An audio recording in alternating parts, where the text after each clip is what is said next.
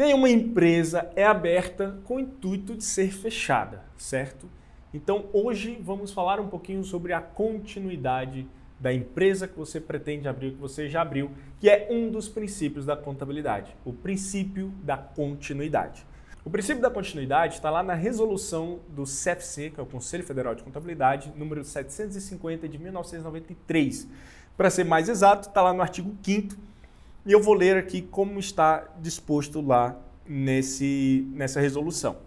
O princípio da continuidade pressupõe que a entidade continuará em operação no futuro e, portanto, a mensuração e a apresentação dos componentes do patrimônio levam em conta esta circunstância.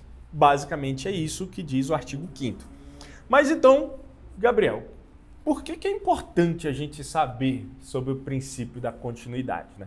Na verdade, o princípio da continuidade, eu acho que ele diz mais, aí um, né, um, um entendimento meu, eu acho que ele diz mais sobre a não continuidade da empresa do que sobre a continuidade em si, porque é um fato, né? Se a empresa é aberta com o intuito de ser contínua, né, de viver muito tempo, pô, isso é tranquilo, você tem que observar alguns outros princípios, como é o caso do princípio da entidade, que já comentamos no vídeo que vai ficar, aparecer aqui em cima.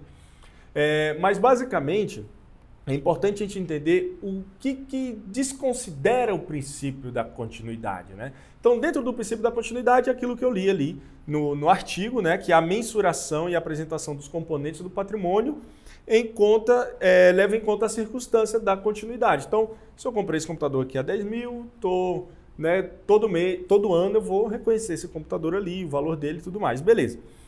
Mas e se a empresa não tiver, de, não tiver continuidade? Né? Por exemplo, eu e o Gui aqui somos sócios, né, decidimos que não vamos mais ser sócios, e aí, cara, e agora? E esses equipamentos que compramos para a nossa empresa, que teria uma continuidade, o que vamos fazer agora, já que não vai existir mais uma continuidade, né? Então, basicamente, eu vou trazer aqui dois exemplos para vocês. Um, a gente considerando a continuidade da empresa e como deve ser a mensuração do patrimônio dessa empresa, né? E eu vou trazer um outro exemplo considerando a descontinuidade dessa empresa e como que vai ficar também a mensuração e a avaliação desse patrimônio para vocês, tá? Então, vamos lá. Basicamente, considerando a continuidade da empresa, é, esse equipamento, no caso um computador ou uma câmera, né? Enfim, é, ele deve ser quantificado no patrimônio pelo preço que ele foi pago. Ou seja, vamos colocar aqui dez mil reais, um exemplo, né? Repare que esse é o sacrifício patrimonial que a empresa incorre para adquirir o equipamento e, com isso, trabalhar na atividade fim da empresa, seja editar um vídeo, seja fazer contabilidade, desenvolver um software, né, e por aí vai.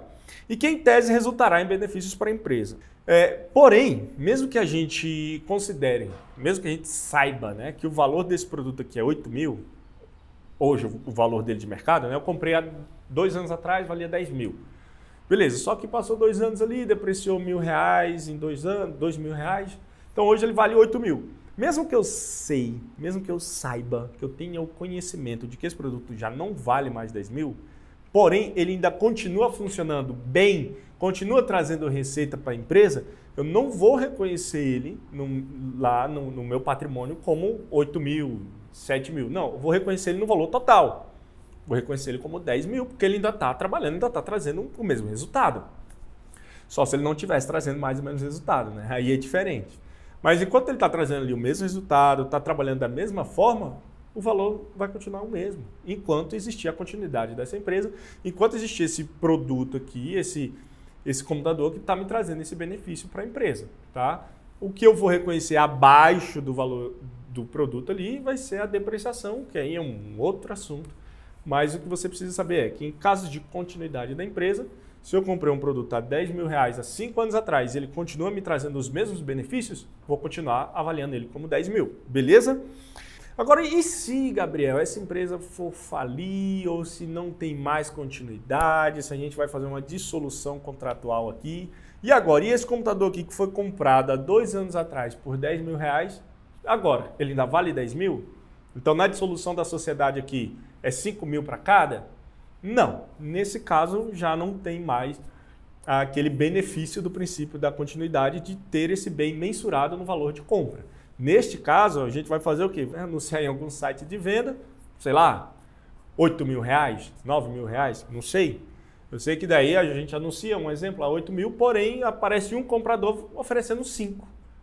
E aí você vê que não tem outra opção, o jeito é vender a cinco mil. Então, neste caso, quando for dada a falência dessa empresa de fato, o balanço de encerramento dessa empresa, o valor desse bem já não vai ser mais reconhecido como dez.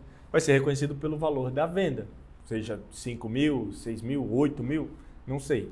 Então, nesse caso, no caso da quebra de continuidade, no caso da descontinuidade da empresa, o bem ele é mensurado pelo valor de mercado, pelo valor de venda. Ficou claro? Bem simples. Então, no caso de continuidade, o seu patrimônio sempre será mensurado pelo valor de compra. No caso de descontinuidade, o bem será avaliado, será mensurado, o patrimônio será, será mensurado pelo valor de venda. Bem tranquilo, bem simples. Então, se você tem dúvidas ainda, deixa aqui nos comentários para a gente, que vai ser um prazer conversar com você. É um assunto rápido e bem tranquilo. Se você não assistiu os outros vídeos, já se inscreva no nosso canal e já ativa as notificações, que tem conteúdo bem legal, bem interessante para você. Um forte abraço e até o próximo vídeo.